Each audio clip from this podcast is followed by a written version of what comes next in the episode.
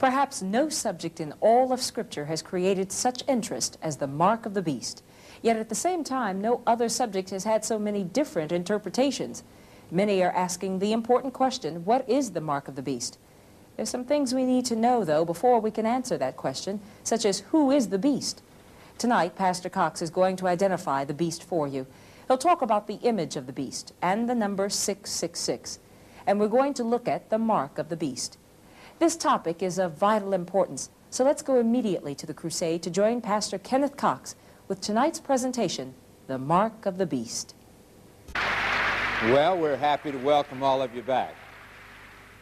I'd like to know how many there are that are here that wasn't here last night.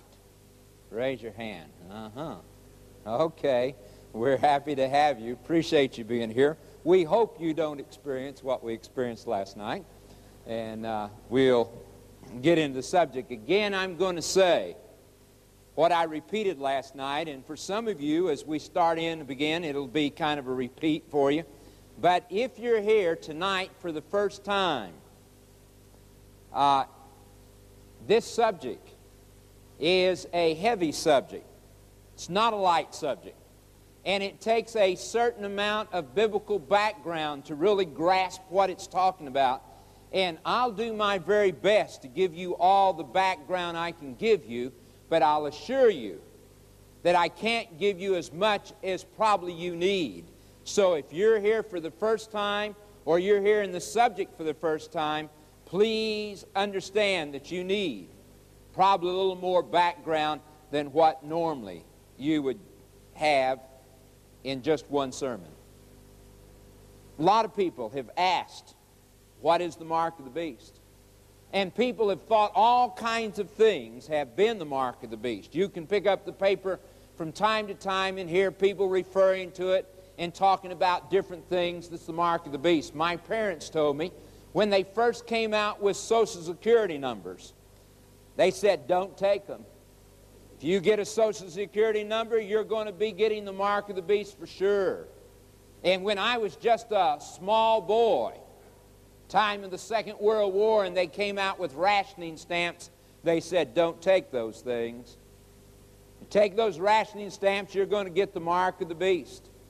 And I grew up, state of Oklahoma, out in the country. Not too far from where we lived, about two miles, was a little town nobody hardly's ever heard of called Hartshorne, Hartshorne, Oklahoma. And in this little town was one grocery store owned by Mr. Long. And I can remember he decided to have a sale, a special sale. And he was going to give away a door prize. And so he had a lady sitting by at a chair there and a table, and everybody that came in the store, she stamped on the right hand. It upset the whole town. They thought they were getting the mark of the beast. So people have thought many different things about the mark of the beast. The Bible has some very clear, very concise, very pointed words about the mark of the beast. Now, I'd like for you to look at what it says about it in the book of Revelation. Revelation 14, verse 9. And a third angel followed them, saying with a loud voice, If anyone worships the beast and his image, receives his mark on his forehead or on his hand. He's talking about people that receive the mark of the beast. he himself shall also drink of the wine of the wrath of God, which is poured out full strength into the cup of his indignation. And he shall be tormented with fire and brimstone in the presence, and it, and it goes on, says, the presence of the holy angels and the presence of the Lamb. So it says that those people that receive the mark of the beast are going to receive the wrath of God. Simply what it says. Those that receive the mark of the beast will receive the wrath of God. Now, it's important that you and I understand what it's talking about when it talks about the mark of the beast. And that's what we want to know tonight is what is the mark of the beast? I have lots of people that ask that question. What's the mark of the beast? I have a standard answer and I ask them a question. And that is, I asked them, who is the beast?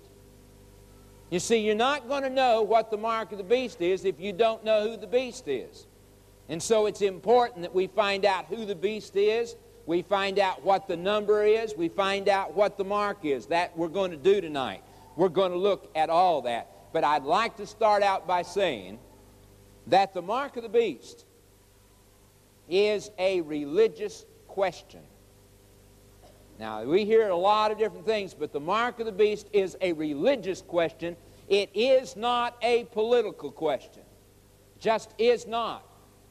It's a religious question, and just because people are religious doesn't necessarily mean they're of God. Because it says very clearly here in Matthew, it says, Not everyone who says to me, Lord, Lord, will enter the kingdom of heaven, but he who does the will of my Father who is in heaven. Just because a person says, Lord, Lord, doesn't necessarily mean they're really a follower of God. In fact, the text gets much clearer than that. Many will say to me in that day, Lord, Lord, have we not prophesied in your name and cast out demons in your name and done many wonderful works in your name? Here's people who have prophesied, they've cast out demons, they've done all kinds of wonderful works. And then I will declare to them, I never knew you. Depart from me, you who practice lawlessness. So, you see, it takes more than that. It takes more than just claiming to be religious. It's a relationship with Jesus Christ. Now, the mark of the beast is going to effect two things. You can put it down as we go through it and come down to the end, you'll see exactly what I'm talking about. But the mark of the beast involves one, God's law, two, faith. Those are the two things that are involved in the mark of the beast, and that's what we're going to look at. It is important that you know who the beast is. It's important that you know what the number 666 is all about. It's important that you know what the mark is. Because it says very clearly that you and I must understand it and we must be willing to walk by faith. You don't have faith, then, dear friend, you're not going to get very far because it says it is impossible to please God without it. Got to have faith to please God. These people that are going to make it into heaven, the people that are going to stand on the sea of glass and play the harps of God, the scripture says this about them. I saw something like a sea of glass mingled with fire, and those who have victory over the beast and over his image and over his mark and over the number of his name standing on the sea of glass having the what? Harps of God. Therefore, if you're planning on getting in the kingdom, then you're going to have to get victory over the beast. You're going to have to get victory over his number. You're going to have to get victory over his mark. And if you don't know what it is, it's very hard to get victory over it. So we're going tonight to identify exactly what's involved here. Notice what it says in the book of Revelation, the 13th chapter, in verse 1. It says, I stood on the sand of the sea, saw a beast rising up out of the sea, having seven heads and ten horns, and on his horns ten crowns on his heads the name of blasphemy. So it talks about this beast that is rising up out of the sea. Now it describes the beast. Beast which I saw was like a leopard, his feet were like the feet of a bear, his mouth like the mouth of a lion, and the dragon gave him his power, his throne, and his great authority. So it says that this beast of Revelation 13 is made up of the four beasts that you find in Daniel 7. Daniel 7, there happens to be a lion, a bear, a leopard, and a dragon, and this beast is made up of it. Now, listen as it describes what this beast is going to do. I saw one of his heads as if it had been wounded to death, and his deadly wound was healed. All the world marveled and followed the beast. And they worshiped the dragon who gave authority to the beast, and they worshiped the what? Okay, are you clear? It's a religious question. It's not a political question. It's a matter of worship. They worship the beast. They worship the dragon. This is a religious question, saying who is like the beast, who is able to make war with him. And he was given a mouth speaking great things and blasphemy, and authority was given to him to continue 40 and two months. And he opened his mouth in blaspheme against God, to blaspheme his name, his tabernacle, and those who dwelled in heaven. And it was given unto him to make war with the saints and to overcome them. And he caused all, both small and great, rich and poor, free and slave, to receive a mark on their right hand or on their foreheads, and that no one may buy or sell except the one who has the mark or the name of the beast or the number of his name. Please notice it says it's the number of his name. Here is wisdom. Let him who has understanding calculate the number of the beast, for it is the number of a man. You see, it says it's the number of his name, it's the number of a man, and his number is 666. Now, we've read a number of scriptures. We're going to go back and take a look at each one and identify this beast's power. Okay? Listen to what it says here. And by the way, beast, like this one here in Revelation 13 and this one that we'll be talking about in Revelation 12, in Bible prophecy, beasts represent nations, powers, or systems. That's what they represent. And as I identify this beast power, I want to tell you right now, I'm talking about a system. I'm talking about a power. I am not talking about individuals. Do you understand me? Please don't take what I say and apply it to individuals. I'm not talking about individuals. I'm talking about a system. I'm talking about a power. There will be many, many people within this system that are good Christian people. So don't apply it to individuals. All right, it says the dragon gave him his power, his seat, and his great authority. This great red dragon that's talking about here is the great red dragon in Revelation, the 12th chapter. And you remember as we studied Revelation, the 12th chapter, there was a woman, there was a boy, a baby, and a red dragon. You remember we found out that that child, the boy that was born, was Christ. And it says that this great red dragon stood before that woman ready to devour the child as soon as it was born. And you remember the Christmas story well enough to make the application. For you remember when Jesus was born, it says there were some wise men that had made their way from the east. They had followed that star clear down to Jerusalem, and there they began to inquire about the Christ child.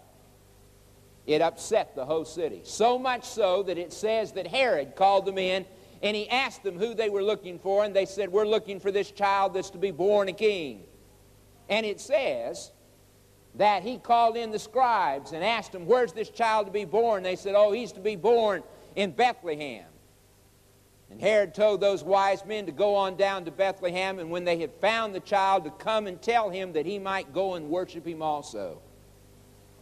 They went on down to Bethlehem. They found the child. They worshiped him. And then it says that an angel told them to go back another way because Herod sought the life of that child. Same angel told Joseph and Mary to flee.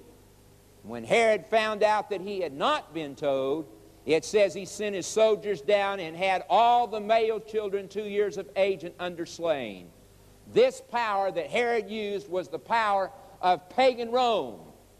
This great red dragon in Bible prophecy represents pagan Rome, and it says that pagan Rome would give to papal Rome its power, its seat, and its great authority, and history tells us that's exactly what happened. For you find the pagan Roman Empire begin to fall apart in 476 AD. Germanic people were moving down on the Roman Empire, breaking it up. The Emperor Justinian was fighting them, trying to stop that. The Goths, these Germanic people, had backed his army clear up to the walls of the city of Rome, and it looked like they were going to wipe Justinian's army out. The Bishop of Rome, his name was Verquillus, he was a man of God, good man. He would not enter into that battle, and every time Justinian and his army got close to the city, or the Goths got close to the city, he shut the gates and would not let them in. So happened that Justinian's wife was a good Christian woman. She was a friend of Verquillus. And Justinian prevailed upon her to ask Verquillus to open the gates and to save his army, which he did out of respect to her. And he let Justinian's army in and closed the gates and kept the Goths out and saved them. But Justinian had already agreed with his general, Belisarius, that once he got inside the city, he would execute Verquillus, which he did. The reason? Justinian felt that if he could put his own puppet on the seat of the bishop, that he would be able to unite the kingdom back together. And so history says that the Bishop of Rome stepped to the seat of Caesar and seized the scepter. The date 538 AD, and you find that pagan Rome gave to papal Rome its power, its seat, and its great authority. Now, that's one point. We're going to move on very quickly. It says that this power has to be more than just some little power. It says that it has to be a world power. And power was given unto him over all kindreds, tongues, and nations. And that's exactly what happened.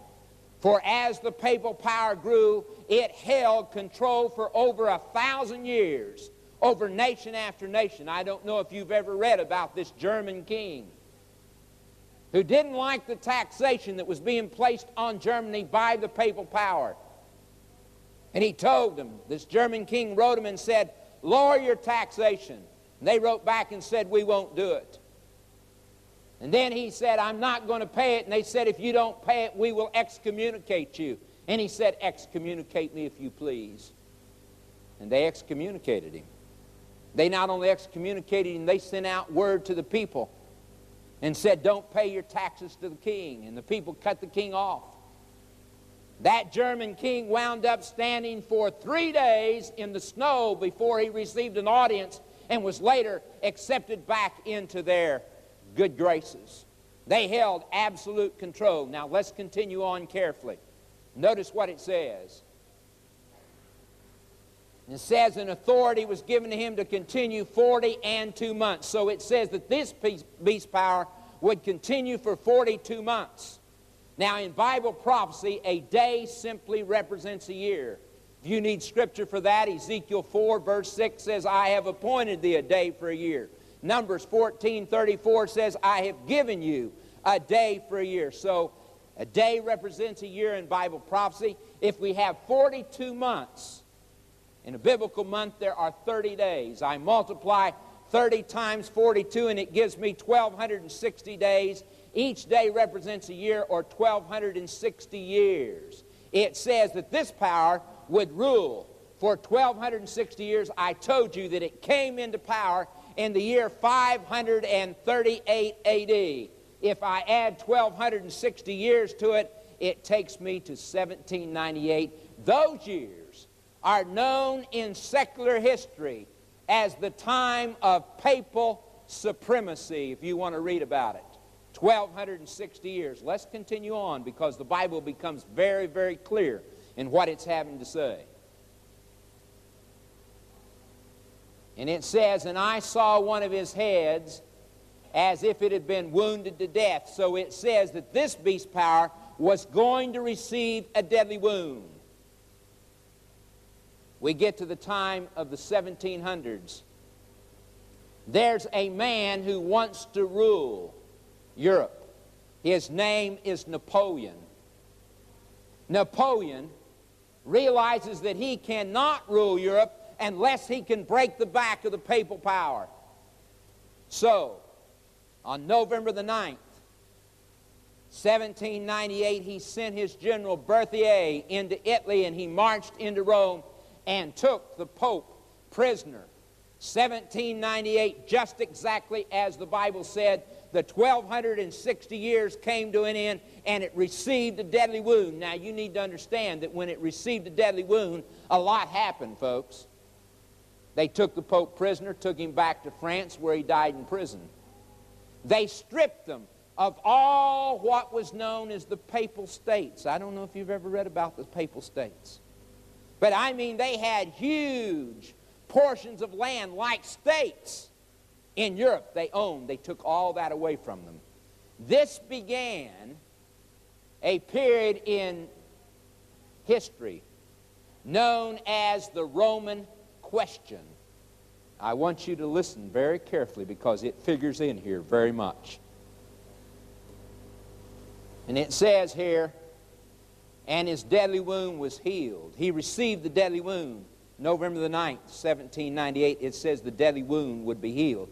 There were many, many efforts being made to try to heal this wound. 1798, all the way through the 1800s. In fact, they elected another pope. He came back and moved into the Vatican, but he didn't show his face for 50 years. There was effort made after effort to heal it, but every decision that was made was always dependent upon the Italian par parliament. The papal power would not accept that. Finally, we reach the 1900s. There's a man now in Italy that's no longer controlled by the Italian parliament. He's a dictator. His name is Mussolini. Mussolini decides that he will settle the Roman question. He sets up conferences with the papal power. And in 1939, he signed with them what was known as the Lateran. 1939. What did it do? Let me tell you what it did. It gave them the Vatican. It gave them the right. Are you listening? It gave them the right to be a sovereign government. I'm not talking about a church. It gave them the right to be a sovereign government. It paid them $23 million for the spoliation of the papal states. It gave them the right, listen, it gave them the right to send ambassadors to every nation of the world and to receive ambassadors from every nation. Are you understanding what I'm saying? I'm not talking about what happened far as a church is concerned. I'm talking about what is happening far as a sovereign government is concerned. And you have enough that you ought to understand. You remember a few years ago? Huh? You remember Nixon? Do you remember Richard Nixon?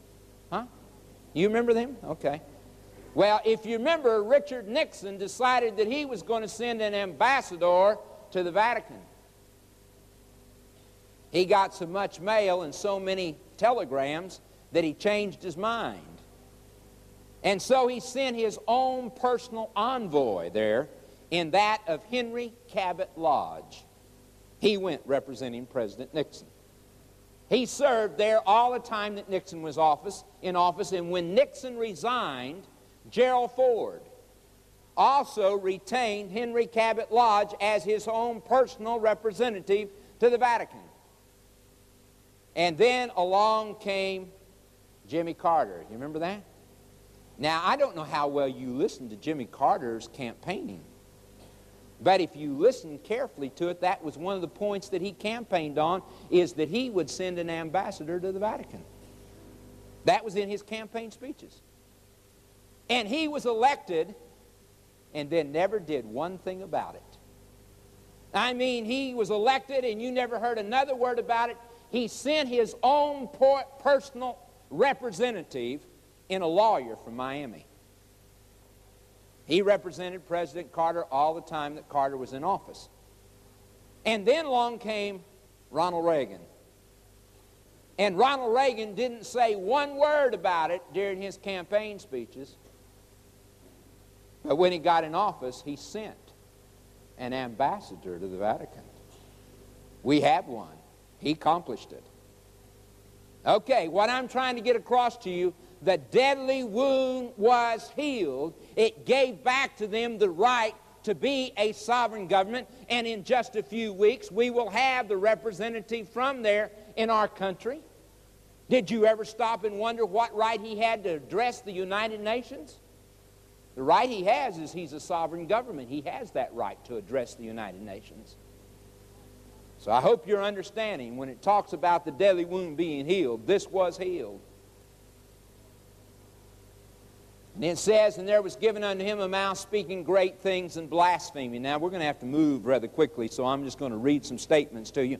It says blasphemy. You know what blasphemy is? Well, if you read the scripture, blasphemy is when a person attributes to himself the prerogatives of God. That's blasphemy. I'm going to read you some statements taken from a book called The Dignities and the Duties of the Priest. It's the handbook of the priest, written by St. Alphonsus de Liguori, and this is what it says. When St. Michael comes to a dying Christian who invokes his aid, the holy archangel can chase away the devils, but he cannot free his client from their chains until a priest comes to absolve him. Says the priest has more power than the archangel of heaven. Okay, let me read you another one. Thus the priest may, in a certain manner, be called the creator of his creator. Are you getting what that's saying? It says that the priest can create God. Since by saying the words of consecration, he creates, as it were, Jesus in the sacrament, by giving him a sacramental existence and produces him as a victim to be offered to the eternal Father. As in creating the world, it was sufficient for God to have said, Let it be made, and it was created. Listen. So it's sufficient for the priest to say, Hoc est corpus meum. Behold, the bread is no longer bread, but the body of Jesus Christ. Now, they say that when the priest blesses the bread and the wine, that it becomes the actual body and blood of Christ. Not symbolic, but actual. They say the priest has the power to create God. I could read you many more, but we must hurry on. It says, and it, was, and it was granted to him to make war with the saints and to overcome them. And all you have to do, if you don't want to believe what I'm saying, is go down here to the library. I'll name off a bunch of books for you to read, and I'll guarantee you, you'll see that's what happened. Go down to the library and read such books as The History of Europe by Qualbin. Read Fox Book of Martyrs. Read short, short stories of the Reformation. Read Here I Stand by Bainton. Read The History of the Reformation by D'Aubigné. And I'll guarantee you, you'll understand. This power, historians will tell you, has slain somewhere between 150 and 200 million people. All you got to do is read about the massacre of St. Bartholomew, where she slew 60,000 Huguenots one Sunday morning. Read about the Spanish Inquisition or the Inquisition of the Dutch, the persecution of the Waldensian people. And when it says that this power would make war with the saints, she has done that. All right, all we're doing is identifying a power, a system. Now, I want you to stay very close with me now. Okay, all the points that we've listed here, listen to what he says. Here is wisdom. He said, if you want to understand, here's wisdom. Let him who has understanding calculate the number of the beast, for it is the number of a man. We found out it was the number of his name, didn't we? That's what the other text said. It said it's the number of his name. And his number is 666. If all the points that we have found in Scripture are true, then this has to apply to the person who leads it, that of the Pope. His official name on his crown is Vicarius Filii Dei. That's his official name in Latin. It means the vicar of the Son of God. Now, I'm going to share one of the strangest phenomena that I have ever seen in my life with you. I want to ask you a question. How many of you, when you went to school, were taught Roman numerals? Every one of you. Every place I have gone in the world, I've asked that, and everybody raises their hands. How many of you use it? Why would you be taught Roman numerals? Why? Because God intended for you to be able to do this. That's why. You see, because Roman numerals is simply where they have taken Latin letters and given them numerical value. That's what they are. You remember, a V is worth how much? Five. I is worth one. X is worth? Okay, L is worth? C is worth? 100. See, you know them. Okay, now let's take his name. His name in Latin And remember, the letters have numerical value, and let's see what happens. Vicarius. V is worth 5. A is, excuse me, I is worth 1. C is worth a 100. A has no numerical value. R has no numerical value. I has the value of 1. U is a modern letter. In old Latin, there is no U. There's only a V there. And if you have doubts about that, I'll tell you how you can solve your doubts real quick. Just get in your car and drive down here to one of these old county courthouses and see how they spell court. You won't find it spelled with a V, U, you'll find it spelled with a V. Okay, K carries the same value, 112 fill A, F has no numerical value, I1, L50 gives you 53, day E, D is worth 500, E no numerical value, I1, 501, you add them all up and it comes out 6, 6, 6. Now you say, oh, Brother Cox, that's coincidental. No, it's not. No, it's not. You see, Hebrew. Hebrew letters have numerical value. So does Greek. And when you go out here tonight, we're going to give you a paper that has his name in Hebrew and Greek, and it still comes out 666. It's not coincidental. God said, here's wisdom. He said, I'm trying to tell you how you can identify the power. That's the purpose of the number, is to identify the power. That's all we've done. Please, again, I'm talking about a system. I'm talking about a power. I'm not talking about individuals, not even the Pope. You understand me? Okay. Then let's see if we can establish what the mark of the beast is. I think before we establish what the mark of the beast is, we ought to clear the air and decide on some things that the mark of the beast is not. Because I find people trying to say this is the mark of the beast. To begin with, the mark of the beast is not the beast. Okay? We've identified the beast. The mark of the beast has to be something that the beast gives, okay? All right, secondly, the number 666 is not the mark of the beast. The number 666, we just found out, was given to help us identify the beast. That's the purpose of the number, is to identify it. It says the mark of the beast will be placed in the forehead or on the right hand. Please, friend, don't let people snow you. Don't let somebody tell you that somebody's going to come around with a branding iron or a laser beam and going to write something in your forehead. That's foolishness.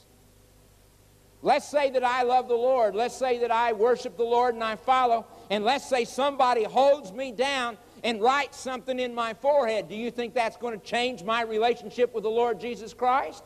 Not a bit. Don't let people tell you that kind of foolishness. When it says that it is placed in the forehead, the forehead is the seat of learning. It means that I give mental acceptance to it. It means that I go along with this. This is what I believe. That's how it's placed in the forehead. It also says that it's placed in the right hand. Why is it placed in the right hand? Because the right hand in Scripture represents cooperation. I may say, well, I don't believe that. I don't go along with that, but I'll cooperate. I'll put my hand to it. I agree to it. That's all you got to do is cooperate and receive it. That's why it's received on the right hand. You see, God won't take you that way. The devil will take you any way he can get you. Okay? God wants your heart. He wants all of you. You can't say, well, I'll tell you what, Lord, I'll cooperate with you. He's not going to accept that. You're going to have to give him your heart. The devil will take you any way he can get you. So, see, also, the mark of the beast is not some little something that's going to happen over here in the corner. Don't believe that. It says here, and all the world marveled and followed the what? The beast. So it's not some little something that's going to happen. All right, let's establish what the mark of the beast is. Now, folks, I'm going to read you four scriptures, okay? I'm going to read you three to start with, one right after another. They're all just one, two, three. And when I'm through reading those three scriptures, I'm going to ask you a question. And if you answer me right, we'll progress. If you answer me wrong, I'm going to back the whole thing up and we're going to read those three verses again. And we'll read them until you answer right.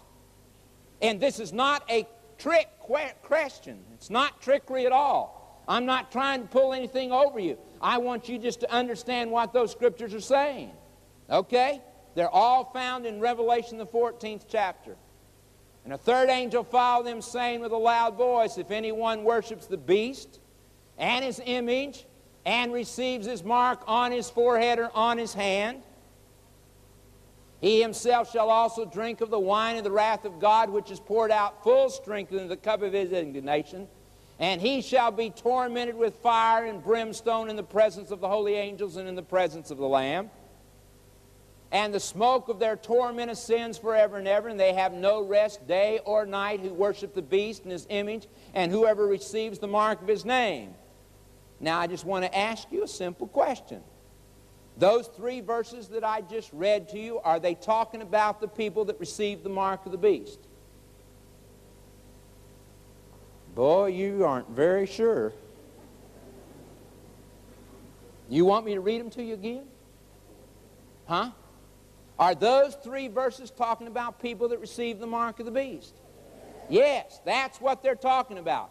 It's making that clear that those people received the mark of the beast. All right. I read to you verses 9, 10, and 11. Let's read verse 12. Here is the patience of the saints. Here are those who keep the commandments of God and the faith of Jesus. Do these people receive the mark of the beast? No. Other words, John in the book of Revelation is contrasting those that receive the mark of the beast and those that don't. These people over here that do not receive the mark of the beast, okay? it says that they keep the commandments of God and have the faith of Jesus. Therefore, the mark of the beast must do something to the law of God and faith in Jesus Christ. You with me? Because if you keep God's law and you have faith in Jesus Christ, you're not going to get the mark of the beast.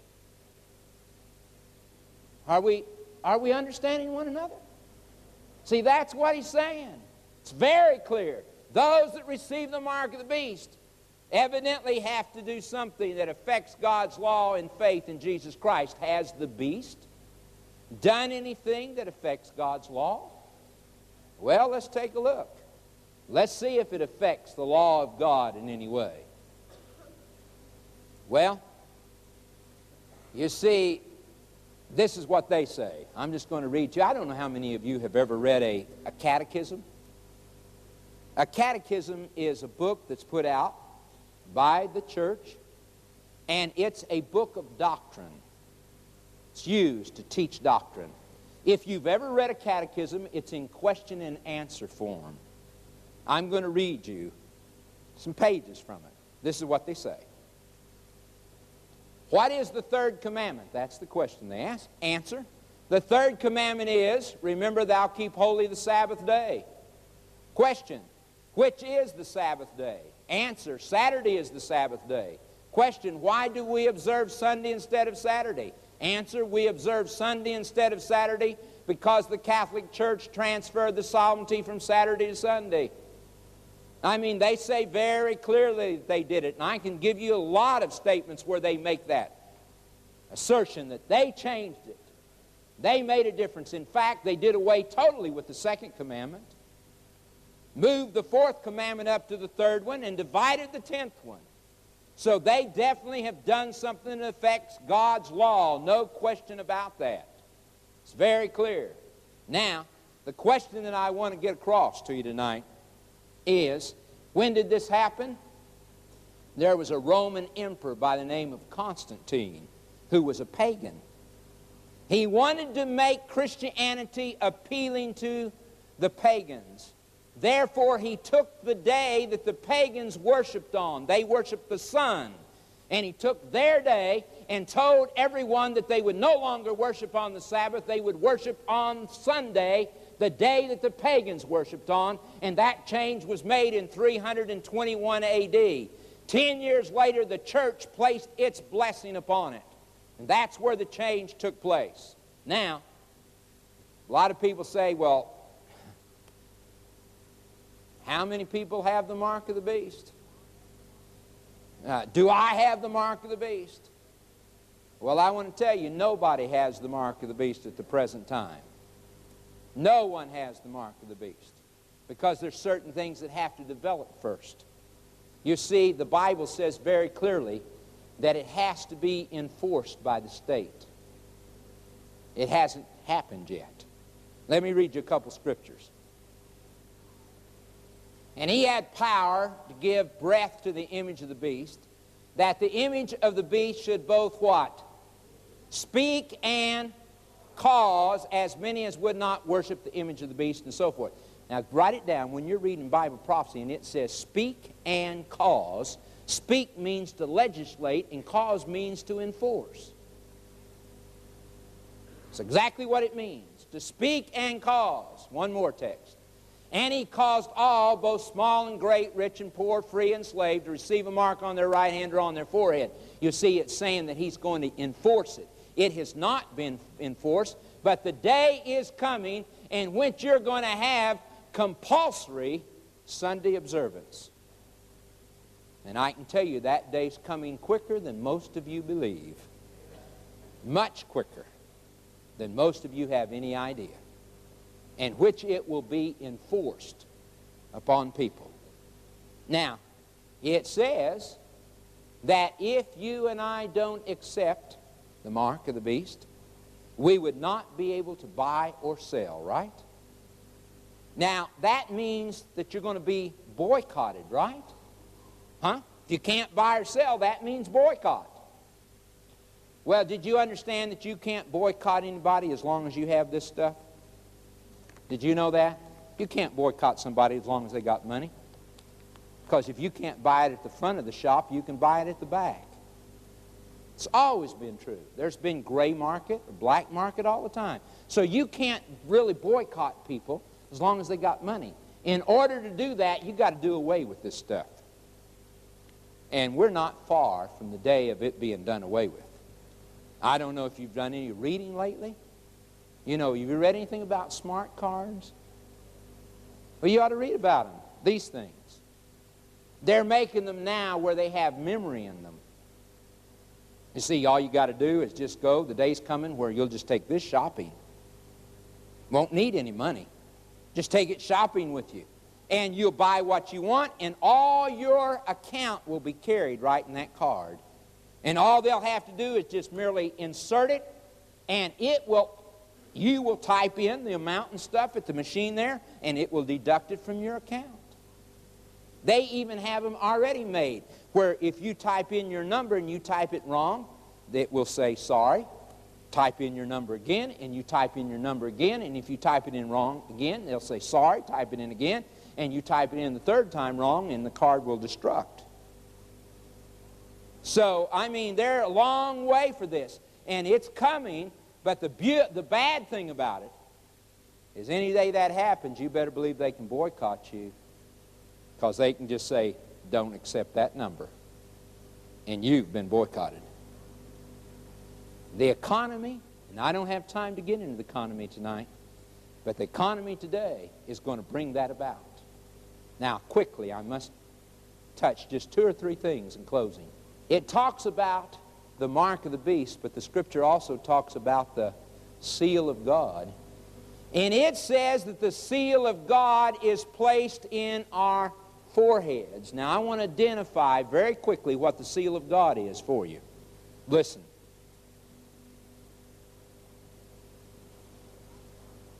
And it says, I saw another angel ascending from the east, having the seal of the living God, cried with a loud voice to the four angels to whom it was given to harm the earth and the sea, saying, Do not harm the earth, the sea, or the trees till we have sealed the servants of our God in their what? Foreheads. Do you think God's going to come down and tattoo something in your forehead? No. It means you give mental acceptance to it. Now, what is this seal of God? Let's see if we can clarify that real quick. Here is the patience of the saints. Here are those that what? Keep the commandments of God and have faith in Jesus. All right. So the commandments or the law is involved here. Now listen to what he says about the law. This is the covenant that I will make with them after those days, say the Lord, says the Lord. I will put my law into their hearts, and in their minds I will write it. You see, God's law is his seal. You don't, don't forget it. His law is his seal, and he says that he writes it in the mind of his people. So that's the reason the mark of the beast is involved in it. Secondly, it involves faith. How does faith come into it? Let me ask you, do you think you can be saved by works? Huh? You're sure of that? Okay, you didn't sound too sure. Come on, are you sure of that? Okay, no, you can't be saved by works. Now, anytime an individual has ever tried to set up his own system, God has rejected that. When Cain brought a sacrifice that God said bring a different sacrifice, and Cain brought a fruit and vegetables, God wouldn't accept it, right? Okay, when God told Abraham, I'm going to give you a son, and he took Hagar and had a son by her, would God accept that? No. So God will not accept man's system. Now, dear friend, when you take a day that God did not bless, God did not hallow, God did not sanctify, and you set it up as another day of worship, you've got righteousness by works and not by faith. In other words, what I'm saying is that individual must be willing to walk with the Lord by faith. I accept what the Lord says. I walk with him by faith. That is necessary. That has to be in order for you and I to make it in the kingdom of heaven. Napoleon. Napoleon had taken his army and marched into Russia. As they were headed for Moscow, they were moving across the northern part of Russia, and in the northern part were great woods, timbers, and the people made their living off the wood off the trees. And Napoleon had sent out a patrol, and they were going through that part of the country, and they came upon this woodsman cutting down a tree. The woodsmen there wore long flowing robes. This was their dress that they lived there. They took this man prisoner and took him back to a little house they were staying in. And they told him, said, Napoleon is taking Russia. It won't be long until all of Russia will belong to Napoleon. Why don't you become one of Napoleon's soldiers? And when the war's over, Napoleon will give you a large portion of land and you'll be a very wealthy man. And the woodsman said, No, I'm not Napoleon's man, I'm the Tsar's man. And they reasoned with that woodsman, but every time he would say, No, I'm not Napoleon's man, I'm the Tsar's man. And one of those soldiers picked up a piece of wire bent that wire into the form of the letter N, took it over and laid it in the fireplace. And they continued to reason with him, but they got nowhere. And finally, that soldier took some tongs and went over and took that N out now red hot. And they held that woodsman's hand open and they said, Are you Napoleon's man or the Tsar's man? And he said, I'm the Tsar's man. And they took that red hot in and they branded it right into the palm of his hand. Those soldiers not watching what was going on, the other hand of that woodsman had slipped up the back of his robe. And with one swing, he came out with a hatchet and he severed that hand from his arm. And he said, No, I'm not Napoleon's man, I'm the Tsar's man. And I'm telling you tonight that God is looking for men and women that are willing to belong to the Lord. They're willing to say, Listen, now I belong to Jesus. I'm His. I walk with Him by faith. I follow what His Word says. I belong to the Lord. I'm His child. I want you to listen tonight. Sylvia sings, Now I Belong to Jesus. Uh, tomorrow night, our subject is, What about modern prophets? What about people like Jeane Dixon, Edgar Cayce, Bridey Murphy, Ruth Montgomery? Are they prophets of God? How can I know whether a person is a prophet of God or not? What about the horoscope? Zodiac? What about the gift of prophecy? What about the nine gifts of the Spirit? What about those gifts? What does the Scripture have to say about those? That's what we're going to look at tomorrow night. An extremely important subject. So we hope that all of you can be here for that.